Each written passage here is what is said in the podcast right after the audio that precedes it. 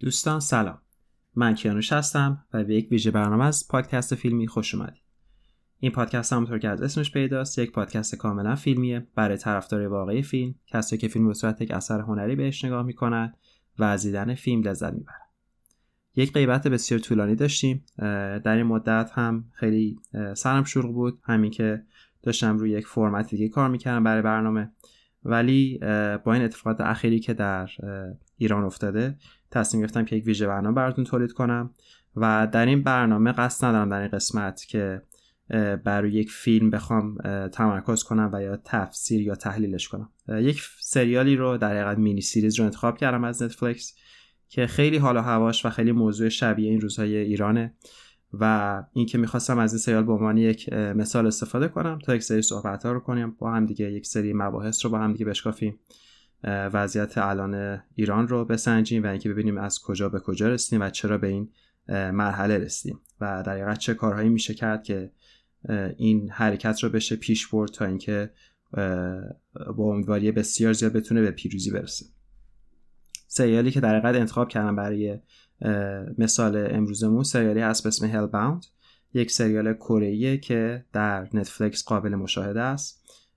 کارگردان یا در حقیقت creator این سریال شخصی به اسم یان سنگ هو. از معروفترین کار ایشون که شاید خیلی دیده باشن فیلمی است به اسم Train to Busan Train to Busan فیلم خیلی خوش ساختیه. در حقیقت اولین فیلمیه که راجع به زامبی هاست و من تونستم تا آخر ببینم.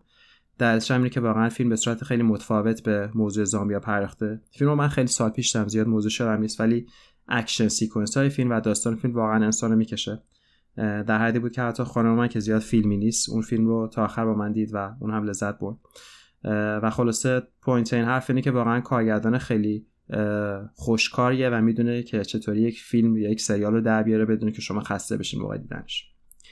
فیلم Hellbound موضوع خیلی جالبی داره و خیلی اتفاقی من این فیلم رو نزدیک به دو ماه پیش دیدم و خیلی به فکر فرو رفتم. خیلی شبیه وضعیت الان ایران هست.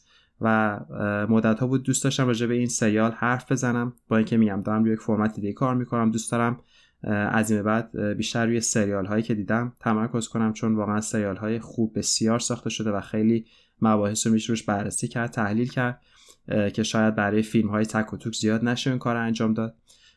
ولی خب تصمیم گرفتم با این سریال شروع کنم و در تقدیمش کنم.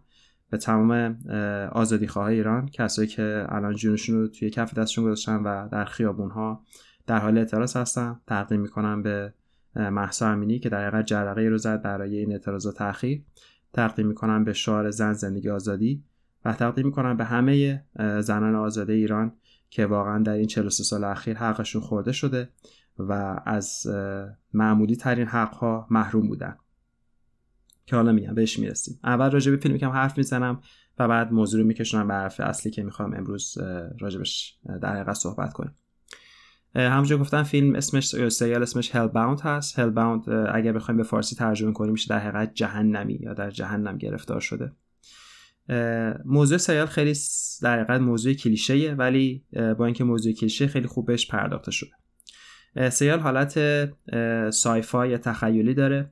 به این صورت که یک شخصیت خیلی ترسناک یک در حقیقت نوری یا بگیم یک حاله یا یک در حقیقت موجودی شبیه یک فرشته به صورت خیلی ترسناک و به صورت خیلی رندوم در جلوی انسان ها ظاهر میشه و بهشون میگه که قراره در چه روزی و در چه ساعتی بمیرن. و وقتی که اون روز و ساعت فرا می‌رسه سه تا شخصیت خیلی در حقیقت هیولا مانند یا قول مانند ظاهر میشن و اون انسان رو به طرز فجیع به قتل میرسونن در مظهر عموم و با خودشون به جای می‌برن. در حقیقت اون جسد اون نفر رو میسوزونن و غیب میشن. نفری یا در کسی در جامعه کره حاضر میشه و ادعا می‌کنه که اینها در از طرف خدا هستن و خدا سعی کرده که نظام و صلح رو در جهان برقرار کنه منتها به خاطر در حقیقت گناه های بسیار زیادی که انسان ها انجام میدن حالا گناه هم می‌ذاریم تو گیومه در حقیقت حرف ایشونه. خود تصمیم گرفته که در حقیقت مردم رو تنبیه کنه و این موجودات قول آثار رو از جهنم میفرسته تا هم اون انسان گناهکار تربیت بشه یا تنبیه بشه و همین که در عبرتی بشه یا تربیتی بشه جابجا جا گفتم. برای مردم عادی که اون صحنه رو در حقیقت مشاهده می‌کنن. و خب چون این پدیده در حقیقت توضیح دیگه از نظر علمی برای مردم نداره مردم حرف این در حقیقت رهبر مذهبی رو باور می‌کنن و پیروش میشن. و در حقیقت یک حالت انقلاب به وجود میاد در کره یک انقلاب مذهبی که خیلی شبیه انقلاب اسلامی خودمون هست در 43 سال پیش. و اتفاق جالبتر که تو این سریال میفته اون رهبر اصلی حالا من خیلی خلاصه دارم داستان میگم که تا به حرفای اصلی برسم چون میگم نمی‌خوام وقت این قسمت رو بذارم برای تحلیل فیلم. در فقط یک بهانه است برای اینکه به یک سری موضوعات برسیم. اون در حقیقت رهبر مذهبی فیلم وسط فیلم معلوم میشه که خودش کسی بوده که این پیام رو از اون در حقیقت موجود خیلی ترسناک گرفته 20 سال پیش. یعنی زمانی که در حقیقت نوجوان بوده اون موجود خیلی ترسناک جلوش ظاهر میشه و میگه تو 20 سال دیگه در فلان روز در فلان ساعت خواهی مرد. و خیلی در حقیقت انسان مثل که آرومی بوده اونجوری که سیالش میده و خیلی با خودش کلنجافته که چطوری با این قضیه کنار بیاد تا آخر به این نتیجه می‌رسه که این رو به این صورت به صورت یک پدیده مذهبی به مردم معرفی کنه تا بتونه در حقیقت از این پدیده ناشناخته سوء استفاده کنه و بتونه برای خودش قدرت درست کنه. این در حقیقت این تویست سریال وسط سریال معلوم میشه. سه قسمت اول سریال یک سری شخصیت داره که در سه قسمت دوم نیستن. سریال 6 قسمت در دو زمانه مختلف هر دوش در کره. یکیش زمانی که در حقیقت مردم یواش یواش به سمت این رهبر مذهبی کشیده میشن تا زمانی که در حقیقت یه جوری انقلاب میشه. و سه قسمت دوم در حقیقت به زمانی می‌پردازه که دیگه انقلاب شده. اون آدم های مذهبی برای خودشون قدرت گرفتن. در حقیقت یک ساختمان خیلی عظیمی دارن به عنوان مرکزشون و همه پیرو حرفای هستن. با اینکه پلیس هست قانون هست هنوز در دولت هست ولی این گروهک مذهبی اکثر قدرت رو داره و می‌تونه همه چیز رو دور بزنه و هر کاری دوست داره بکنه. یه جوری شبیه گروه های گروهک های بسیج و چریک فدایی که اوایل انقلاب به وجود اومد و قدرت بسیار زیادی داشتن در حالی که به صورت رسمی پلیس یا شخصیت دولتی یا حقوقی نبودن. جالبه این داستان جالب ترین دقیقا نکته داستانی که وقتی که این تویست معلوم میشه که خود اون رهبر اصلی مذهبی یکی از قربانیان اون پدیده قرار خواهد باشه اون رهبر مذهبی در اون پیام رو در فرض کنید همونجور گفتم در نوجوانی می‌گیره و دیگه وسط سی سالگی که دیگه 20 سال رسیده اون اتفاق برای خودش میفته ولی از قبل برنامه‌ریزی کرده و تمام امور کار رو به یک رهبر مذهبی واقعی آدم مذهبی واقعی سپرده که خیلی شخصیت شبیه علی خامنه ایه به صورتی که این رهبر جدید اون مباحث یا اون در حقیقت باورهای حالا غلط یا درست مردم رو برمیداره و دیگه برای خودش یک مجموعه خیلی وحشی درست می‌کنه که بتونه با وحشیگری و زور مردم رو کنترل کنه. یکی از شباهت های بسیار زیادی این سریال به جمهوری اسلامی هم اینه که وقتی که اون گروه هک یا اون گروه هک ها در اوایل سریال به وجود میان خود این به اصطلاح سازمان مذهبی که از این پدیده استفاده می‌کنه خودش رو از اونها جدا می‌دونه و میگه اینها فقط یک سری هک هستن که با خشونت دارن سعی می‌کنن مردم رو مجبور کنن که به خوبی روی بیارن ولی بعد از اینکه اون رهبر جدید در حقیقت صاحب رهبری میشه و اون رهبر اصلی خودش بر اساس اون پیده کشته میشه. اون رهبر جدید در حقیقت به اون گروهک های فشار که یک سری انسان های لاتی هستن که در حقیقت آدم ها رو می‌زنن و می‌کشن قدرت میده و بهشون اجازه میده که بشن در حقیقت نوچه هاش و از اونجاست که دیگه همه چیز به خودش خیلی صحنه خشنی می‌گیره. یعنی هیچ انسانی در امان نیست. هر کسی می‌تونه در هر لحظه جلوش جلوی ماشینش گرفته بشه پیاده بشه بازجویی بشه و اگر تشخیص داده بشه که اون انسان در حقیقت کار خوبی در زندگی نمی‌کرده اون انسان رو می‌کشه. این قضیه ادامه پیدا می‌کنه تا اینکه در قسمت سوم یا در حقیقت جورایی آغاز نیمه دوم سریال این شخصیت بسیار ترسناک در بیمارستان جلوی یک نوزاد ظاهر میشه و به اون نوزاد میگه که تو دو روز دیگه در فلان ساعت در فلان تاریخ خواهی مرد. خب اینجا خیلی مسئله بزرگی پیش میاد چون در حقیقت کل ارکان اون گروهک اینه که این پدیده از طرف خدا اومده و فقط با انسانهای گناهکار در حقیقت مقابله می‌کنه. و خب وقتی که این اتفاق برای هر انسان بزرگسالی میفته هر انسان بزرگسالی اگر این پادکست رو گوش می‌کنید انسان وقتی که از 20 سالگی میگذره شروع می‌کنه به در حقیقت گناه کردن چه بخواد چه نخواد ما به حال انسان هستیم. هممون حالا مذهبیش میشه جایز خطاییم ولی در حقیقت به صورت طبیعی خطا کاریم و به صورت طبیعی بعضی اوقات دنبال کارهای خلاف میریم برای همین وقتی که اون شخص جلوی هر انسان بزرگی ظاهر میشه هر انسان بزرگی تو ذهن خودش فکر می‌کنه یک گناه بزرگی انجام داده در یک برهه زمانی از زندگیش. حالا حتما گناه بزرگ نباید گناه های غیرقانونی یا فجایع مثل قتل و تجاوز و اینو باشه. مثلا فرض کنید جایی رفتید مشروب زیاد خوردید قمار کردید یا مثلا حق کسی خورده شده به صورتی که خودتون بخواید و خیلی از اتفاقاتی که برای انسان میفته و واقعا هیچ کس معصوم و پاک نیست. هیچ انسان بزرگی که عقل سالمی داشته باشه و در حقیقت انسان کامل باشه به صورت طبیعی خطاکاره و هیچ انسان بزرگی مسئول نیست بیگناه نیست. برای همین هر واسه هر کسی اتفاق میفته نمی‌تونه بگه اشتباه شده چون اون برای گناهی کرده. ولی وقتی این اتفاق برای یک نوزاد میفته کاملا غیر قابل قبوله. چون یک نوزاد چطور می‌تونه در حقیقت گناهی کرده باشه که در حقیقت محکوم بشه به جهنم رفتن. و وقتی که این اتفاق به وجود میاد یه گروهی که همیشه گروه مقاومت هستن برای تو این تو این سریال هم که آدم خوب هست سری آدم بد هست. اون در حقیقت آدم خوبا یا اون کسی که دارن سعی می‌کنن با این سازمان مذهبی بجنگن این قضیه رو در حقیقت پیدا می‌کنن و از پدر مادر اون بچه می‌خوان که وقتی که اون اتفاق قرار بر بچهشون بیفته بذارن که اینا این اتفاق رو به صورت زنده پخش کنن تا معنی بفهمن که در حقیقت ارکان این سازمان در حقیقت یک دروغ بیشتر نیست و اگر دروغ نبود این اتفاق هیچ وقت برای یک نوزاد نمی‌تونه اتفاق بیفته. چون نوزاد به صورت طبیعی هیچ گونه گناهی انجام نمی‌تونه بده چون از خودش حق انتخاب نداره. نوزاد دو سه روزه. و خب این قضیه رو پخش می‌کنن و این باعث میشه که در حقیقت مردم بیدار شن. میگم سریال سریال خیلی قشنگیه. می‌تونید سریال رو ببینید. قطعا لذت خواهید برد. ولی چیزی سریالی نیست که بخوایم این قسمت رو بهش اختصاص بدیم. این سریال فقط انتخاب کردم برای اینکه برای من آغازی باشه برای حرفایی که دوست داشتم بزنم امروز. خب همونطور که همتون می‌دونید هفته در دو سه هفته پیش فکر کنم به اصطلاح ترک زمان هم از دستمون رفته.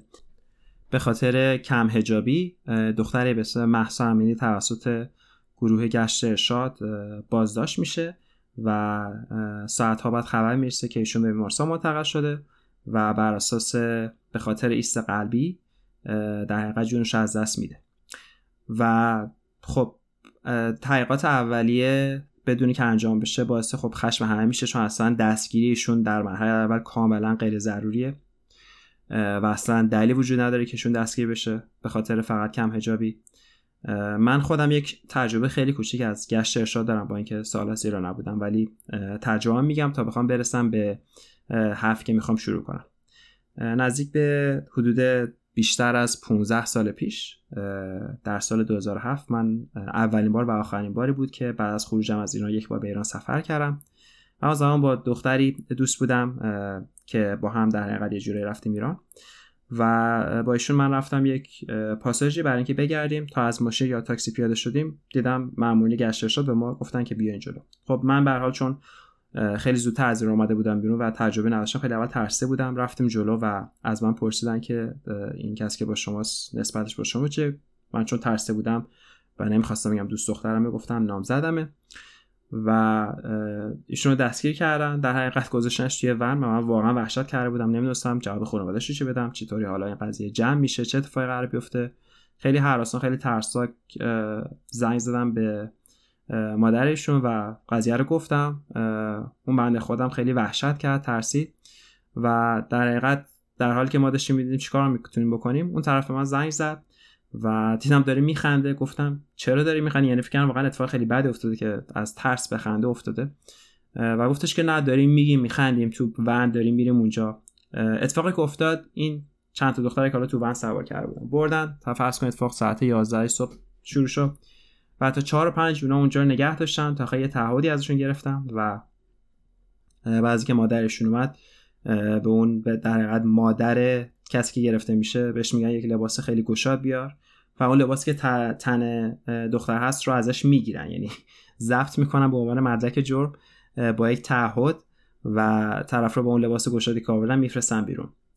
و اصلا جدا از غیر ضروری بودن این حرکت کل این داستان رو شما بخواید نظر بگین یک یکی از بی ضروری ترین غیر ضروری ترین اتفاقی که می‌تونه توی کشور بیفته با پول مالیات مردم. حالا تو ایران بهش میگن بیت المال. یعنی شما فرض کنید یه گروهی که به وسیله اداره نیروی انتظامی تمرین داده شدن برای حفاظت از در حقیقت امنیت مردم گروهی از این انسان تشکیل میشه که حقوق می‌گیرن که فقط یک ون رو پر کنن ببرن یک جایی از یک سری آدم تعهد بگیرن لباساشون رو ضبط کنن و بعد آزادشون کنن. این قضیه که اتفاق افتاد 2007 فکر کنم موقع احمد نژاد رئیس جمهور بود. و خب همونطور که می‌دونید وقتی که این اتفاقات میفته دقیقا نیروی انتظامی یه جورایی جدا از بدنه دولت ایران.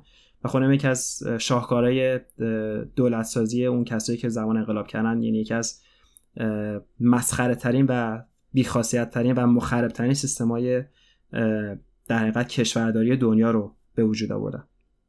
و بر اساس کسی که رئیس پلیس تهران باشه این برخورد با در حقیقت تو گیوم معترضین یا باید بگیم مجرمین به قول اونها فرق می‌کنه. حالا تو اون زبرهای زمانی فقط می‌گرفتن تعهد می‌گرفتن ولی الان کار به جای رسیده که طرف رو می‌گیرن و انقدر با خشونت زیاد با طرف برخورد می‌کنن که کار اون دختر بیگناه به بیمارستان کشته میشه و جونش رو دست میده. سر چی؟ سر اینکه فقط این طرف در یک جای غلط در یک زمان غلط قرار می‌گیره. توجه یک مامور بهش جلب میشه. ممکنه دخترهای خیلی تر از ایشون هم بوده باشن تو اون لحظه. ولی وقتی که پلیس نظرش رو یک نفر جلب میشه خیلی اتفاقی اون لحظه است که دیگه واقعا آدم نمی‌دونه که زنده از این process میاد بیرون یا قراره جونش رو از دست یه اتفاقی براش بیفته. و خب واقعا میگم گفتن این خودش خیلی هم مسخره است هم فاجعه باره. چون میگم از یک جهت شما نگاه کنید به حال زمان و پول خیلی مبحث مهمیه. مخصوصا برای غربی که از دلایلی که غربی ها اینقدر موفقن تو زندگیشونه که زمان رو خیلی بهش ارزش میدن. یعنی زمان براشون بسیار مهمه.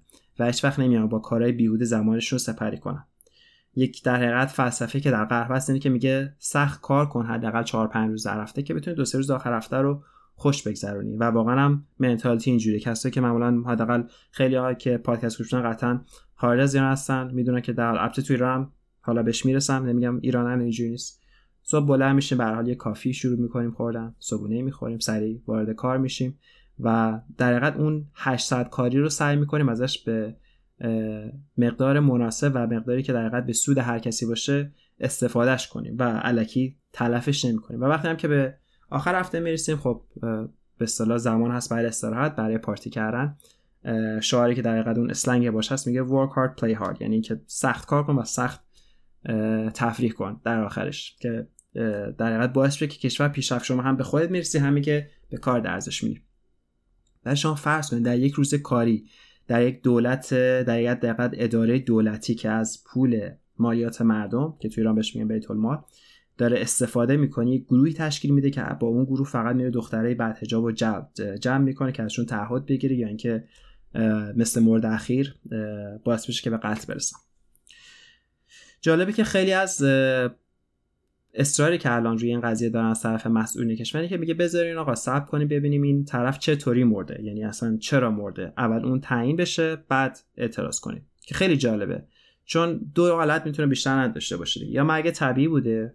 حالا به اصطلاح بهش میگیم اون تو انگلیسی بهش میگن giving the benefit of the doubt. یعنی اون بگیم حالا اگر شما درست میگیم فرض کنیم که مرگ طبیعی بوده. آیا واقعا این درسته که یک نفر زیر دستگیری پلیس با مرگ طبیعی بمیره. مگر جورج فلوید که تو آمریکا مرد زیر دست پلیس پلیس بهش شلیک کرد. در حقیقت جورج فلوید وقتی که مرد اون سیاپوستی که در حقیقت توی درگیری با پلیس کشته شد در حالت مستی بوده. داشته دزدی می‌کرده گرفتنش گذاشتنش رو زمین و پای پلیس روی سر اون بود و به خاطر استرس زیادی که بهش وارد شد ایست قلبی کرد. مستم بود که خب بی به اصطلاح بی تاثیر نبوده تو اون حالتی که براش وجود اومده. حتی اگر بگیم مرگ محسا امینی از روی یک مرگ طبیعی به خاطر بدن خودش بوده بازم یک فاجعه خیلی بزرگ. یعنی فاجعه حتی بزرگتریه چون شما اگر کسی رو بزنی و بر جراحت طرف کنه باز یک دلیل فیزیکی وجود داره. شما وقتی طرف رو انقدر ترسونده باشین حالا میگم فرض می‌کنیم که مرگش طبیعی بوده که طرف بهش حالت سکته دست بده و بعد به کما بریم واقعا خیلی بدتره. یعنی متاسفانه یکی از اشکالات بزرگی که از این دولت مردم وجود دارن که خیلی هاشون از هوش بسیار پایینی برخوردارن و به خاطر همین هوش پایین حتی سیاست بازی کردن بلد نیستن. برای همین وقتی که اشتباه می‌کنن اولا سعی می‌کنن که با ببخش به جایی که بدونی که حتی بگن ببخشید با دلیل خیلی مسخره خودشون رو توجیه کنن و اگر این توجیه ها فایده نداشت شروع می‌کنن از خشونت استفاده کردن که خیلی در حقیقت یک روال معمول برای یک دولت دیکتاتوری که به جز این هم نیست در کشور ایران. خب محسا امینی بیگناه کشته میشه و خب شلوغی ها و اعتراض ها شروع میشه در ایران. من شخصا هیچ وقت این گونه اعتراض هایی که در ایران مخصوصا تو چند سال اخیر به وجود اومدن رو زیاد حمایت نکرد دلیل اصلا این بوده که در سالهای اخیر در حقیقت هرج و و شلوغی که در ایران به وجود اومد از دهه فکر کنم 70 شروع شد واقع دهه 70 اولش کوی دانشگاه بود که خیلی سر به پا کرد و اون تمام شد تا اینکه رسید به سال 88 زمان انتخابات. اون رو من اصلا نمی‌تونستم حمایت کنم چون در حقیقت تو هر دوی این موارد مردم داشتن پیرو کسی بودن که خودش از توی این نظام جمهوری اسلامی به وجود اومده. مثلا شخصی مثل حسینی موسوی یا محمد خاتمی هر چقدر هم بخوام بگن که ما تغییر کردیم و الان نظریات دیگه داریم کسایی بودن که در حقیقت باعث و به وجود دولت اسلامی شدن اوایل انقلاب. و من فکر نمی کنم کسایی که به وحشیگری یک کشور رو گرفته باشن و با ادامه های بسیار زیاد موافق بوده باشن دیگه بهشون بشه اطمینان کرد. شما فرض کنید با یکی درگیر میشید یه زن و شوهر با هم درگیر میشن. زن یا مرد فرق نمی‌کنه. اون یکی رو مورد کتک فیزیکی قرار میده. اون طرف دیگه هیچ وقت نمی‌تونن به هم دیگه اطمینان کنن. چطور ما می‌تونیم به انسان هایی که مثل به راحتی آب خوردن آدم کشتن؟ آدم کشتن دیگه اعدام کردن گروهی که شاخدام نداره آدم کشتنه. ما داریم راجع به جون یک انسان حرف می‌زنیم. داریم راجع به یک اصل حقوق بشر در اروپا حرف می‌زنیم که حتی قاتل جانی رو نمیان بکشن. اعدام در اروپا وجود نداره. ولی اینا کلی انسان به خاطر پیشینه سیاسی به خاطر حالا یک اطلاعی هرچی بوده اوایل انقلاب به صورت گروهی کشتن و همشون دستشون به اون خونها آلوده است. و بعدش هم یک سری اعدام های دست جمعی دیگه دیگه در دهه 60 انجام شد بعد از جنگ. یعنی از سال 57 تا سال 70 اینا فقط در حال پاکسازی بالاهی های خودشون بودن. یعنی یه جوری هر کسی میومده برخلاف اون اصل نظام می‌خواست حرف بزنه یا مثلا می‌خواسته بیشتر دموکرات باشه. رو سریع از صحنه روزگار به صورت خیلی وحشیانه حذف کردن و وقتی اون آدمامون نرسن به دهه 70 اواخر در و دهه 80 اونا شروع کردن با هم دیگه درگیر شدن. یه سریاشون مثل موسوی و کروبی و رهنورد و اینا شدن آدم خوبه. یه سریاشون هم مثل خامنه ای و اینا که قدرت اصلی دستشون شدن آدم بده. جنگ قدرت بین دو تا جناحی که دو تا گروهی که هر دو به یک اندازه دستشون به خون آلوده است و مردم بیگناهی که گول اینها رو می‌خورن و به خیابون ها میمدن و کشته می‌شدن و برای همین من هیچ وقت نمی‌تونستم اون حرکت ها رو ازش دفاع کنم. چون هیچ وقت نمی‌تونم به خودم بقبولونم که یک نفر از توی خود نظام که خودش تو راست انقلاب گناهکار بوده بتونه بیاد و این کشور رو نجات بده. ولی این بار با بقیه بارها فرق می‌کنه. به خاطر اینکه این بار در حقیقت این حضور خودجوشه. این حضور از طرف خود مردم وجود اومده. هیچ گونه رهبری در داخل نظام نداره. و اینکه در حقیقت برای اولین بار به یکی از ارکانهای اصلی نظام که هجاب است حمله شده و این یکی از بهترین اتفاقاتی که می‌تونه برای یک حرکت اتفاق بیفته. همونجور که گفتم مثل فیلمی که توضیح دادم در اوایل این قسمت اون فیلم زمانی اون در حقیقت گروه مذهبی شکست خورد که یکی از اصلی ترین ارکانهاش که همون ترس مردم از گناهی که می‌کنن و جهنمی شدنشون بود از بین رفت و دیگه مردم فهمیدن که اینها راست نمیگن دروغ میگن. و این همون اتفاق کلیدی که که الان برای ما افتاده برای کشور ایران که یکی از ارکانهای اصلی که از اصلهای این نظام که پوشش اسلامی است و با اینکه شما فکر می‌کنید شاید فقط به عنوان یک basic human right میشه بشن کرد ولی دقیقا خیلی فراتر از یک basic human right یا حقوق اولیه بشره. این یک در حقیقت شعار یک شعار کاملا سیاسی و یک اصل و ارزش برای جمهوری اسلامی شد که تا سالها روش مارا بوده و اون رو کاملا از دست داده. یعنی هیچکس حاضر نیست که این قانون رو به صورت کامل دنبال کنه. همچون که دو عکسای ما زنان شجاعی داریم می‌بینیم که دیگه الان کاملا بدون حجاب دارن میان بیرون و واقعا باید براشون دست چون خیلی هاشون هم می‌گیرن و اصلا هم از روی همجوری دارن می‌گیرن. من فکر همینطور که پیش بره حالا یک مزای کوچیک می‌کنم وسطش. اگر واقعا بتونن توی قدرت بمونن سال دیگر رو باید بزنن سال ساختن زندان. چون انقدر آدم دارن می‌گیرن از خودشون از به اصطلاح سلبریتی حکومتی از فوتبالیست‌ها گرفته که دیگه واقعا فکر نمی‌کنم زندان ها در سالانده جایی داشته باشه برای پر کردن. و من مطمئنم که اگر که امیدوارم هیچ وقت اون روز پیش نیاد اگر همچنان در قدرت باشن خواهی میاد تو تلویزیون میگه که امسال سال ساختن زندانه. و مطمئن بشه انقدر پر هستن که به اینجا می‌رسن اگر بتونن. بگذاریم فصلی این بود که وقتی که اون یکی از اون ارزش ها یا ارکان های اصلی یک نظام از بین میره دیگه واقعا بستنش خیلی سخت میشه و در حقیقت اون قبه قضیه میریزه. و دیگه کسی نیست که بخواد به حرفها یا در حقیقت دستورهای این افراد گوش بده.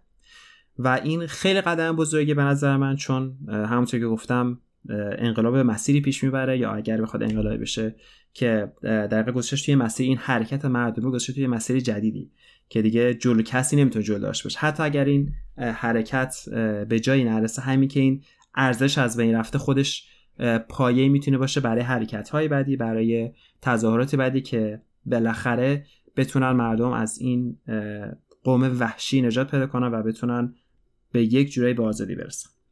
ولی در عین حال باید این هم در نظر بگیریم که انقلاب کلا در بدنه خودش زیاد حرکت سازنده نیست. اخیرا یک مستندی پخش شده از HBO که یک ایرانی ساخته. اسمش رو نمی‌دونم زیاد واس هم مهم نیست راستشو بخواین. ولی مستند قشنگی حالا من پیدا می‌کنم اسم طرفو میگم. اسم مستند هست هاستجز یا گروگان ها هم به انگلیسی هم به فارسی.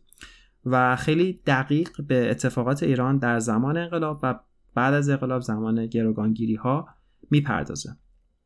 و شما اگر این مستند رو ببینید خیلی یک نکته جالبی که من توی مستند بهش فکر کردم و پی بردن بود که همه کسایی که الان در مملکت میچرخونن دانشجوی بودن که اون زمان تونستن گروگان ها رو بگیرن بدون اجازه دولت بدون اجازه حالا در گیوم رهبر کبیر خمینی. و بدون اجازه رفتن گروگانگیری کردن و همونجا بود که دولت اولین گروهی بود که استفاده داد و از انقلاب گذاشت کنار گذاشته شد. دقیقا تنها گروه تحصیل کرده که به عشق این که ممکنه خمینی بخواد واقعا دموکراسی بیاره و فقط یک رهبر مذهبی و قرار از انقلاب بره توی مسجد بشینه اومده بودن تا مثلا ایران رو به یک کشور دموکراتیک تبدیل کنن. اونها می‌ذارن همه چیز رو کنار استفا میدن و همش خب طبعا فراری میشن. و یک سری دانشجو یک سری انسان جوون حالا دانشجو هم اتفاقا نبودن. مثلا دیگه یکی از تو باز گیومه اینا رو من میگم تو گیومه یعنی که من خودم باور ندارم. مثلا رهبر کبیر رو باور ندارم. اینه که دانشجو بودن باور ندارم. چون دانشجو بازی خور سوادش بیشتره. یکی از در گیومه باز میگم با سوادترینش رو کسی هست به اسم معصومه ابتکار که اسم اصلیشون هم از نیلوفر ابتکار که برای اونایی که نمی‌دونستن من خودم واقعا نمی‌دونستم این شخصیت در آمریکا بزرگ شده و حتی در این مستند کتاب یربوک زمان دبیرستان این خانم رو نشون میده که بدون هجاب چون برای تو آمریکا درس خونده بوده تو در middle school راهنمایی حالا نمی‌دونم اسمش راهنمایی باشه. باید بهش بگیم دبیرستان. فکر کنم فقط چون الان شده فکر کنم 6 3 3 کلاس ایران. اون زمانه با بهش گفتن راهنمایی middle school در middle school و دبیرستان در ایران بوده ببخشید در آمریکا بوده و زمان انقلاب یک دختر 19 ساله بوده که دقیقا شستشوی مغزی میشه و تصمیم می‌گیره به ایران بیاد. و فرض کن یکی مثل کسی که 19 سالگی تمام درس و حالا فرض کن یک سال بیشتر دانشگاه نخونده دیگه ول کرده اومده ایران و دقیقا دارم از شما یک مثال استفاده می‌کنم. با همراه تمام کسایی که تو سطح خودش بودن حالا می‌تونن تو ایران دانشجو بودن یا می‌تونن تو آمریکا دانشجو بودن. امثال ابراهیم یزدی امثال نمی‌دونم خیلی هستن. دوستم ندارم اسمشون زیاد بیارم چون هیچ علاقه هم ندارم به عقایدی که دارن چه الان چه اون موقع. میان و شروع می‌کنن به زور کشورداری. یعنی یه جورایی خودشون رو وارد یک سیستم می‌کنن بدون هیچ گونه تجربه ای بدون هیچ گونه سوادی. من فکر کنم در کشور ما زمانی که اولین در حرکت های مردمی که در دههای 40 50 میلادی وجود اومد به وسیله دکتر مصدق خب اون زمان چون دانشگاه زیاد جایش نبود کسی که می‌رفت دانشجو می‌شد خیلی ارج و قرب خاصی داشت یعنی خیلی تحویلش می‌گرفتن چون فکر می‌کردن خیلی باسواده ولی خب برای کسایی که دانشگاه رفتن اکثر ما ایرانی دانشگاه رفتیم چه دل بخوای چه دل نخواهی. و بعد وارد بازار کار شدن. حداقل فکر کنم هر انسانی تو هر برهه زمانی وقتی که به دو روز پیشش نگاه می‌کنه به دو سال پیشش نگاه می‌کنه به پنج سال پیشش نگاه می‌کنه میگه اه چقدر من مثلا تو اونجا جوون بودم خام بودم احمق بودم. و فرض کن یک سری جوون که هیچ گونه سواد یا پختگی نداشتن میان کشور به دست می‌گیرن و خودشون از خودشون قانون در میارن. و همونها در این نظام فاسد گنده شدن پیر شدن با همون افکاری که خودشون ساختن. یعنی هیچ وقت کس بهشون میگه آقا راه درست انجام دادن یه سری چیزا اینه. شما دارین واسه خودتون من کار می‌کنین و واقعا فهمیدم که چرا انقدر ایران عقب مونده شده. یعنی واقعا فقط آخوندها نیستن که باسبانی این عقب موندگی هستن. کسایی بودن که به عنوان دانشجو جوون اومدن کشور گرفتن و به خاطر غرور و افتخاری که اون لحظه داشتن داغی که اون لحظه داشتن به خودشون پست و مقام دادن و بدون هیچ گونه تجربه شروع به کار کردن و هیچ وقت هم یاد نگرفتن. و در حقیقت یکی از دلایل اصلی سوء مدیریت و نابودی کشور ایران اینه در... که آدمایی رو سر کار اومدن که به زور بدون که دانشی داشته باشن بر رأس امور کشور نشستن. و اتفاقی که واقعا امیدوارم این بار نیفته. حالا از هر طرفی که می‌خواد انقلاب بشه انقلابی که برای آزادی باشه و دوباره به اینها خد نشه امیدوارم حداقل جوان امروزی اینو تشخیص بدن که با اینکه خیلی کارشون ارزش داره و هر کسی جرأت این جوان ها رو نداره من خودم شخصا به جرأت میگم اگر ایران بودم شاید به خیابون ها نمیمدم. و از این موضوع هم اصلا افتخاری نمی کنم ولی می‌خوام بگم که چقدر شجاعت و عهد این جوان ها برای پیروز شدن در این حرکت چقدر واقعا قابل ستایشه. ولی در این حال امیدوارم اگر اتفاقی بیفته کسایی باشن که حداقل تصمیم گرفته باشن که هم درس بخونن تجربه کاری کسب کنن و بعد اونها بیان سرکار که واقعا برای اولین بار به صورت خیلی نرمال کشور حالا نمیگه به صورت خیلی خاص چون واقعا خاص شدن زمان می‌بره حوصله می‌بره کار می‌بره تلاش می‌بره. ولی حداقلش این باشه که کسایی بیان سر کار که این بار بتونن با سواد و تجربه کافی شروع کنن به کشورداری نه فقط از روی عقاید و علاقه که واسه خودشون به صورت آرمان به وجود میارن و همون رو به زور پیش می‌گیرن و جلو می‌برن. و در حقیقت کشور جمهوری اسلامی که متاسفانه ایران گرفتار شد یا نظام جمهوری اسلامی همین بوده. یعنی یک سری جوون خام بدون سواد فقط با یک شور حسینی از نظر خودشون وارد صحنه شدن و گندی بوده که تو این 43 سال اخیر زدن و با پررویی تمام دوباره میان جلوی تلویزیون و ادعا می‌کنن که روشن فکر شدن ادعا می‌کنن که الان طرف مردم هستن که واقعا من نمی‌دونم چطور دیگه اینها رو می‌کنن. مخصوصا از طرف چپی ها که همیشه ادعای روشنفکری و اصلاح طلب می‌کنن در که خودشون یک سری انسان احمق و بیهویتی هستن که به صورت با زورگیری و گروگانگیری به قدرت هستن و واقعا اعتماد به یه همچین انسانهای کاملا خطا و اشتباهه. مهم نیست چند سال گذشته باشه. انسانی که به خودش اجازه بده قتل کنه گروگانگیری کنه دزدی کنه دیگه انسان قابل اطمینان نباید باشه. حالا حتما حکمش مرگ نیست. ولی انسانی است که دیگه به عنوان رهبر بشه بهش اطمینان کرد و واقعا اشتباه اگر دوباره یک کسی از دل همین نظام بخواد سر علم کنه و بخواد کاری بشه تو این مملکت. اگر واقعا اتفاق بیفته اگر واقعا رژیم سقوط کنه. حرف آخرم هم می‌خوام راجع به خود نظام جمهوری اسلامی اصلا تئوری جمهوری اسلامی بیان کنم. اینی که واقعا اینی که مردم خیلی می‌خوان ادعا کنن که این انقلاب انقلابیه که اصلا رابطی به اسلام نداره. و اصلا اسلام جزی, جزی از اون قضیه نیست. خیلی ترسیدن این طرف مخصوصا به خاطر چند سال اخیر یکی از آرمانه اصلی چپگرهای آمریکای شمالی برای شده که از گروهک هایی که یا گروه هایی که تو باز گیومه میگم مورد ظلم قرار گرفتن حمایت کنن. خب بزرگترینش رو سرخپوسته هستن که خب واقعا اونها حق دارن چون سالیان سال وسیله سفید حقشون خورده شده. مخصوصا بزرگترین اتفاق گفتاد که امروز یکی از روزیه که یک عید در حقیقت جوری باید بگم بهش میگم پابلیک هالیدی در کانادا روزی که برای بچه های سرخپوست ساخته شده که رئیسی هم توی سازمان با پوری بهش اشاره کرد.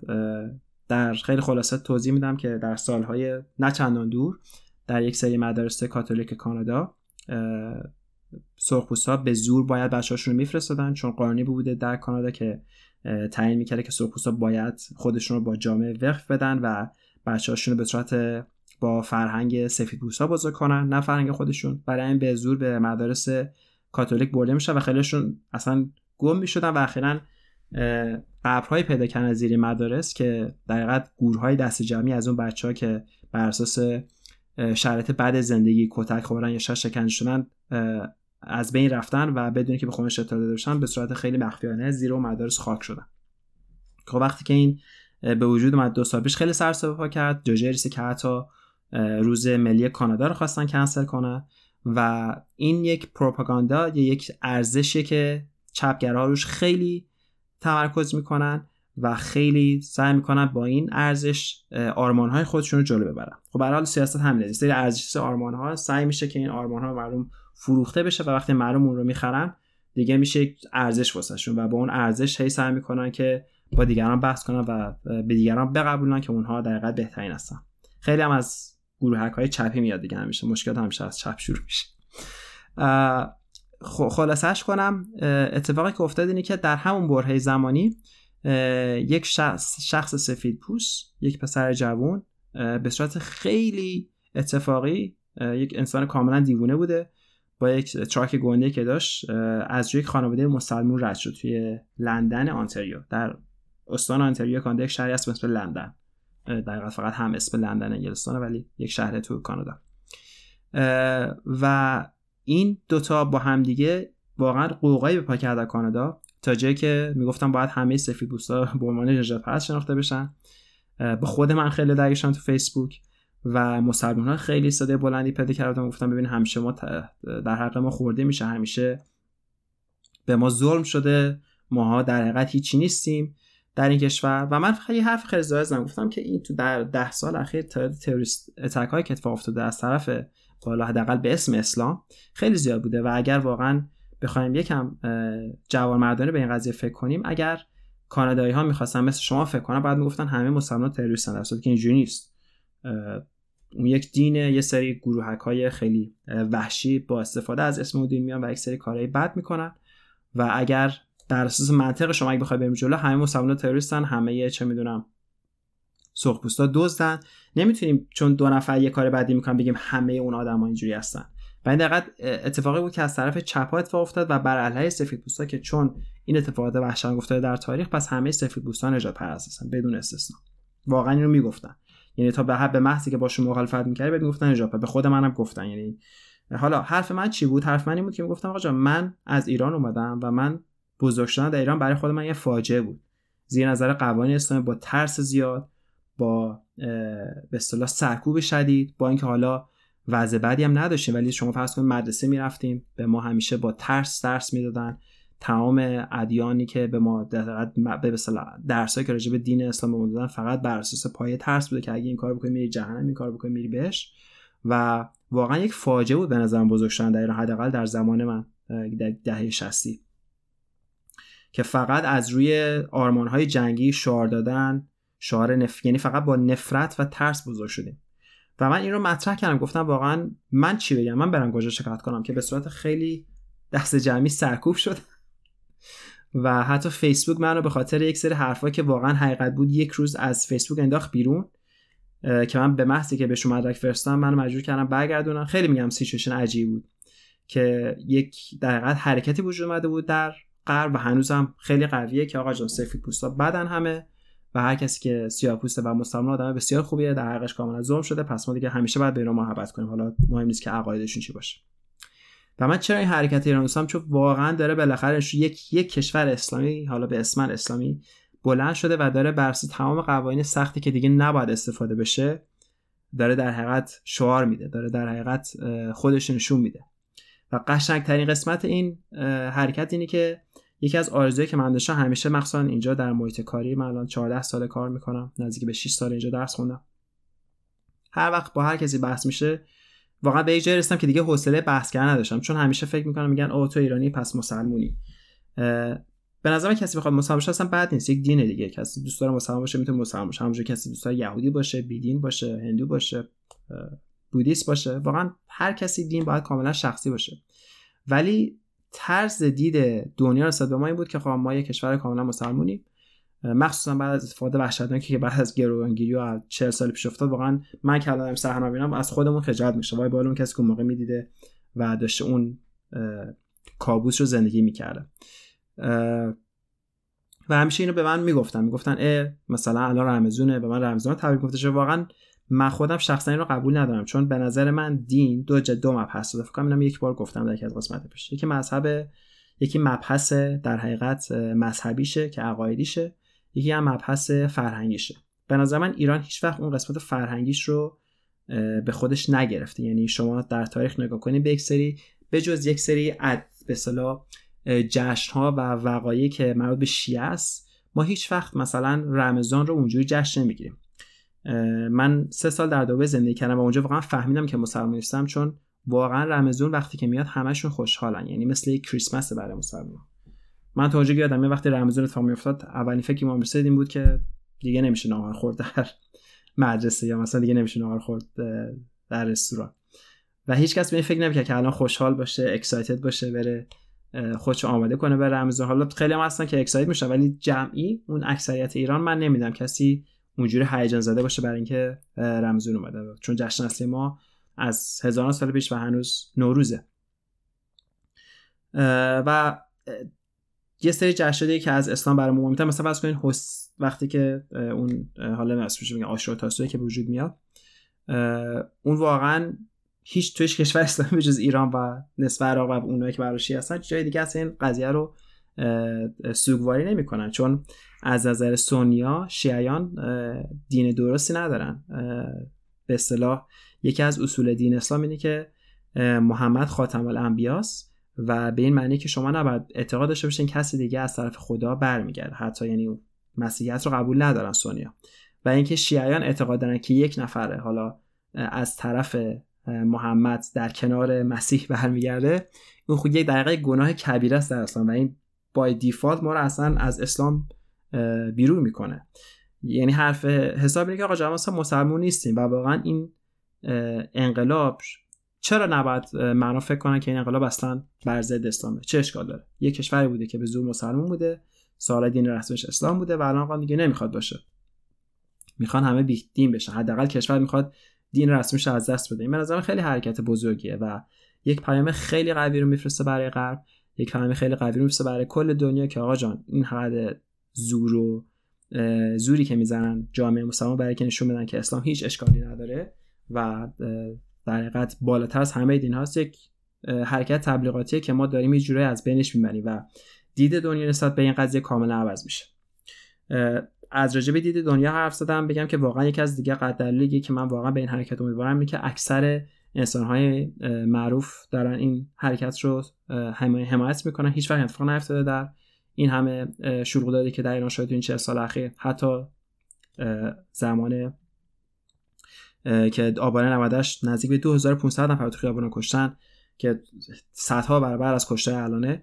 همچین اتفاقی نیفتاد. یعنی اونقدر که باید پوشش خبری می‌گرفت از طرف شبکه های خبری غرب اتفاق نیفتاد و خیلی سکوت بود در حقیقت. چون اون زمانم باز داشتن سعی کردن که چطوری می‌تونن با ایران قرارداد بدن. الان که بالاخره فهمیدن که واقعا راهی نیست و دیگه به اصطلاح حنا اینا پیش من رنگی نداره. دیگه تصمیم گرفتن که بالاخره به ما یه کمکی کنن از اون حالت دفاع بیش از حد از اسلام بیان بیرون. و اینو تشخیص که واقعا اون دین برای هر کشوری کار نمی‌کنه برای سری کشور کار می‌کنه. ولی برای ما که هیچ وقت قبولش نکردیم به عنوان یک دین هیچ وقت قبولش نکردیم به عنوان یک فرهنگ. و در حقیقت اومدیم حتی قسمتش رو برداشتیم که اصلا از نظر مسلمانای اصلی کفر حساب میشه. واقعا نشون میده که واقعا این دین دین ما نیست و ما یک جورایی داریم خودمون رو گول می‌زنیم با اینکه یک ابزاری بود در حقیقت که استفاده شد در 43 سال پیش که یک حرکتی وجود بیاد به خاطر که من را فکر می‌کنن در خفقان دار زندگی می‌کنن. و به اصطلاح اتفاقی که الان میفته که ما برف بالاخره حداقل درست 43 سال کشید ولی حداقل من خیلی خوشحالم خیلی افتخار می‌کنم که نسل جدید این قضیه رو فهمیده. که واقعا استفاده ابزاری حتی از این دیگه فایده نداره. شاید واسه یک سری گروه از آدما که بیشتر هم آقایون هستن فایده داشته در کنترل خانم ها ولی واقعا دیگه دوران گذشته در آخر سال 2022 که واقعا این به اصطلاح یکی من می‌گفت اسمش میشه مچومنیزم. مچومن کسی بوده که در دنیای قدیم اسپانیا در افسانه اسپانیا کسی بوده که حالت خیلی مردونه داشته خیلی با بوده. و زنها ازش پیروی می‌کنن. اون دوران خیلی سال گذشته خیلی سال این دوران پوسیده و برای همینه که دیگه هیچ کاربردی نداره. حتی استفاده ابزاری از این دین منسوخ. البته این فقط شامل دین اسلام نمیشه. همه دین ها قوانین خیلی عجیب غریبی دارن که اگه بخواد پیاده بشه واقعا فاجعه باره. نمی‌دونم راجع به مثلا یهودیای تندرو شنیدین؟ یک جورایی ورژن خیلی تندرو اسلامه. یهودیت اگه بخوایم به بطنش بریم. یا مثلا تو خود مسیحیت در مسیحیت مثلا اگه به قوانین مسیحیت رعایت کنین خانم ها فقط تا قبل از ازدواج می‌تونن حجاب نداشته باشن. به محض اینکه ازدواج کنن باید همیشه با حجاب باشن. چیزی که خب الان توی کشور مسیحیت اجرا نمیشه. یعنی یک سری قوانینی که واقعا مال ماقبل تاریخه و اجرا کردنش تو زمان حال واقعا مسخره است. و نمی‌دونم می‌دونی یا نه. حالا افغانستان که به صورت خیلی غیر رسمی زیر دست طالبانه ولی ایران تنها کشور دنیاست که به صورت رسمی و قانونی حجاب اجباریه. این قانون دیگه حتی در عربستان هم اجرا نمیشه. یعنی حتی عربستان هم به این که برای اینکه بتونه با دنیا پیش بره باید یک سری قوانین رو عوض کنه و دیگه نمی‌تونه بر اساس قوانین اصلی یک دین حالا هر دینی توی این مثال میشه توی این مثال میشه اسلام بتونه با اون قوانین کشور رو جلو ببره. و باید عوض بشه باید در حقیقت رو به پیشرفت بره این عقاید. همونجور که مردم در متنش رو یک سری مغزای پوسیده هستن که دارن کشور پیش می‌برن و یکی از دلیل پوسیدگی مغز اینه که افکاری که در مغز وجود اومده همونطور که گفتم بر اساس ذهنیت خودشون بوده. بر اساس کنه مطالعه کار و یا زحمتی نبوده. خودشون سری به اصطلاح ارزش رو تو ذهن خودشون وجود آوردن به مردم فروختن. مردم رو یک زمانی خریدن و الان دیگه واقعا اصل جایی نمی‌تونه اینها رو تحمل کنه. و امیدواریم که این حرکت به یک جایی برسه که بالاخره ایران حداقل بتونه آزادی نسبی رو داشته باشه. دیگه انتخاب پوشش که از ابتدایی ترین حق انتخاب یک انسانه. وقتی اون رو یک گروه از آدم ها نداشته باشه حتی فکرم تو ایران خب یک جورایی پسرها و مردها محدودیت داره. هر کسی تو هر جورش بخواد لباس پوشی هر جور بخواد مشه درست کنه. گرچه عکسایی که می‌بینیم ایرانی خیلی به ظاهرشون می‌رسن و وقتی که میرم بیرون انگار دارم میرم یک مهمونی. ولی در حقیقت اون رسیدن به خود رسیدن هم یه جوری دور زدن اون آزادی است که بتونن یک جوری خودشون نشون بدن. و یک کشور آزاد کشوری که هر کسی هر جور دوست لباس بپوشه هر جور رفتار کنه تا اونجایی که به بقیه ضرر نزنه و اینکه با هر عقیده دوست زندگی کنه. و من امیدوارم که این حرکتی باشه که بتونیم به جای بریم که واقعا آزادی واقعی رو با همدیگه داشته باشیم و هر کسی بتونه واقعا اونجوری که دوست داره خودش باشه. نه اونجوری که نظام می‌خواد اونجوری که اکثریت می‌خواد و نه اونجوری که بهش دیکته میشه. خب بسیار زیاد حرف زدم. فکر کنم جای خوب باشه برای اینکه بخوایم این مبحث رو قطع کنیم. امیدوارم که از این قسمت لذت برده باشین تا حدی یا استفاده کنید اگر میشه. به حال روزای خیلی عجیبی هست. می‌دونم که خیلی در ایران تو استرس هستن. من هیچ وقت رو تشویق نمی‌کنم که به خیابون ها بره چون من خودم اونجا نیستم که بخوام برم در خیابون برای همین. هیچ وقت رو تشویق نمی‌کنم به تظاهرات مقصد در کشوری که تنها پاسخش زوره. اونم به صورت حد اکثری با باتون و شلیک مستقیم. اتفاقی که الان توی افتاد اگه تو آمریکا افتاده بود حتی اگر ترامپ تو قدرت بود مطمئن باشه که مثل ترامپ هم تا الان استفاده داده بود. اگر اون خشونت ایجاد شده بر علیه مردم. مطمئن باشه که مثل ترامپ هم استفاده می‌داد. چه برسه به بقیهشون؟ یعنی ببینید اینها چی هستن که چه پوچه موجوداتی هستن که با پرروی تمام با وقاحت تمام وایستادن و حاضرن تا آخرین قطره خون خودشون بجنگن که اون پایگاهشون رو حفظ کنن. این هم از این قسمت. بازم مرسی که تا همراه بودین و امیدوارم در یک روز بهتر با قسمت های جدید دوباره خدمتتون برسم. خوشحال شاد باشید تا قسمت بعد. فعلا.